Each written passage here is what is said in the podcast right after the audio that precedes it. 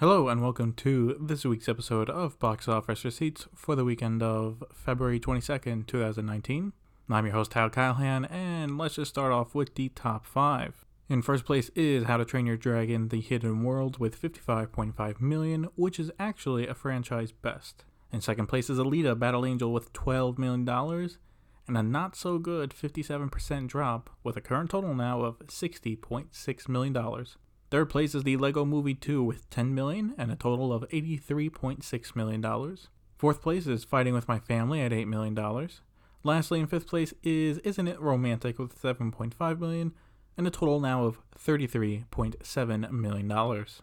So I was right except for the Lego Movie and Fighting With My Family switch. Uh, for my prediction, I thought Fighting With My Family would beat Lego Movie, uh, but I was wrong. I was right in the fact that the Lego Movie would make around ten million dollars or under, just made a tiny bit above ten million dollars. However, my issue was that Fighting With My Family did less than expected for me. Apparently the estimates were eight to ten million dollars. I was thinking it might do eleven to twelve, and it came in close at eight.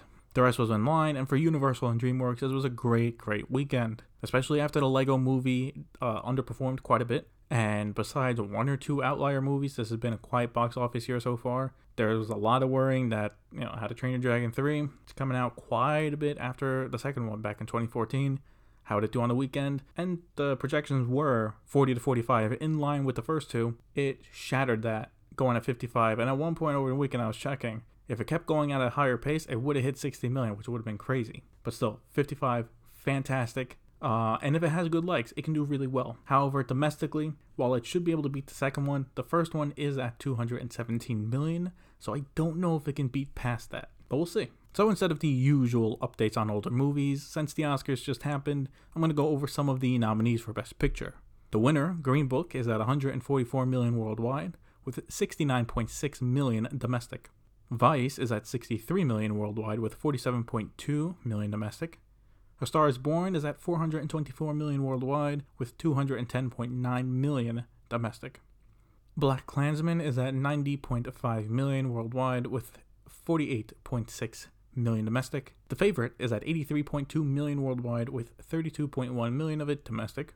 Roma is a big zero because it is a Netflix movie, and besides a couple screenings here and there just to qualify for the Oscars, it did not get a limited or even wide release, so there's not really any info on it.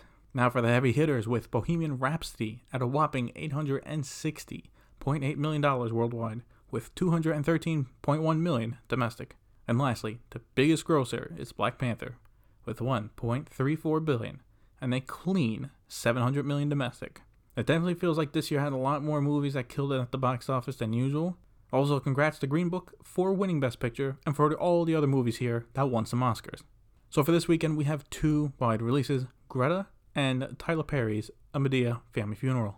Greta looks like a thriller movie with some horror elements, and Madea is being billed as the last Madea movie, with Tyler Perry retiring and killing off the character. The question here, though, is can Madea top How to Train Your Dragon? I think it'll be very close, but no. In first place is How to Train Your Dragon. Second place, A Madea Family Funeral.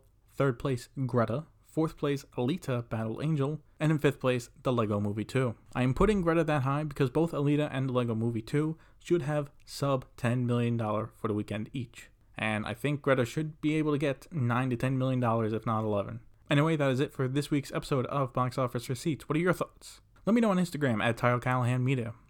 Thank you for listening, and I'll see you next week.